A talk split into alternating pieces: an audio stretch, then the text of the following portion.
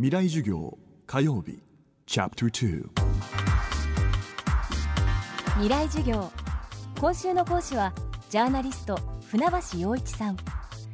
朝日新聞社の編集責任者を経てフリーに。独立系シンクタンク財団法人日本再生イニシアティブの理事長も務めています。また民間の事故検証委員会をプロデュースして福島の原発事故を徹底的に調査。その様子をまとめた著書「カウントダウンメルトダウン」は大谷総一ノンフィクション賞を受賞しました。震災の後福島では第一原発と第二原発で深刻なトラブルに見舞われました。現場で事故対応の指揮を執ったのは第一の吉田所長そして第二の増田所長でした。未来事業2時間目。テーマは情のリーダーと非常のリーダー。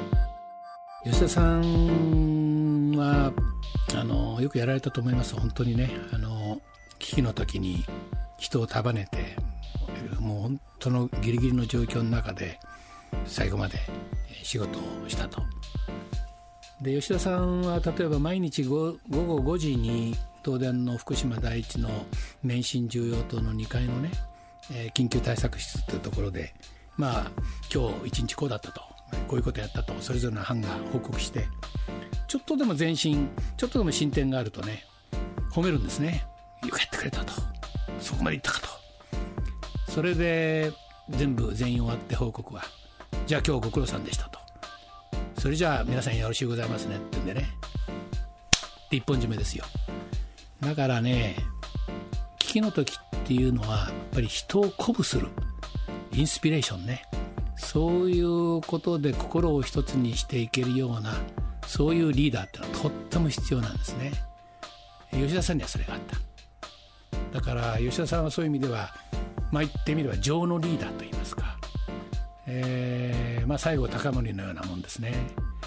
あの福島第二の増田さんっていう方が所長なんです。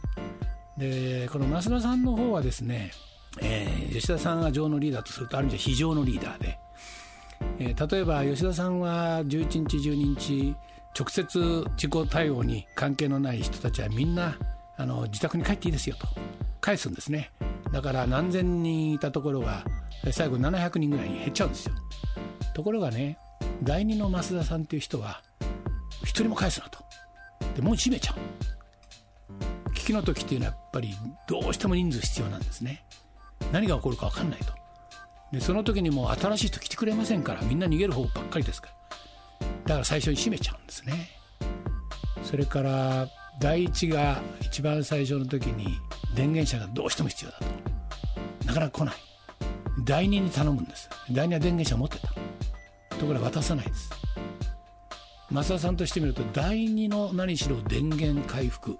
これが一番まず最初にやんなきゃいけないことです。それで冷却装置を動かさないと。第二だってギリギリだったんですから自分の責任自分の持ち場ここからまずやるんだと。余裕ないと。で第二がなんとかいけるっていうことになってからこの回してますけれどもね。ですからみんなそれぞれ対応違います。で増田さんの場合は多分チーム力という意味ではあの吉田さんより上だったんじゃないでしょうかね。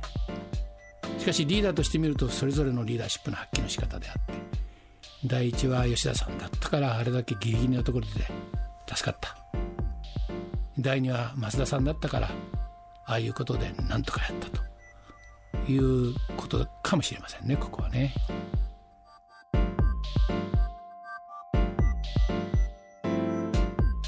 未来授業。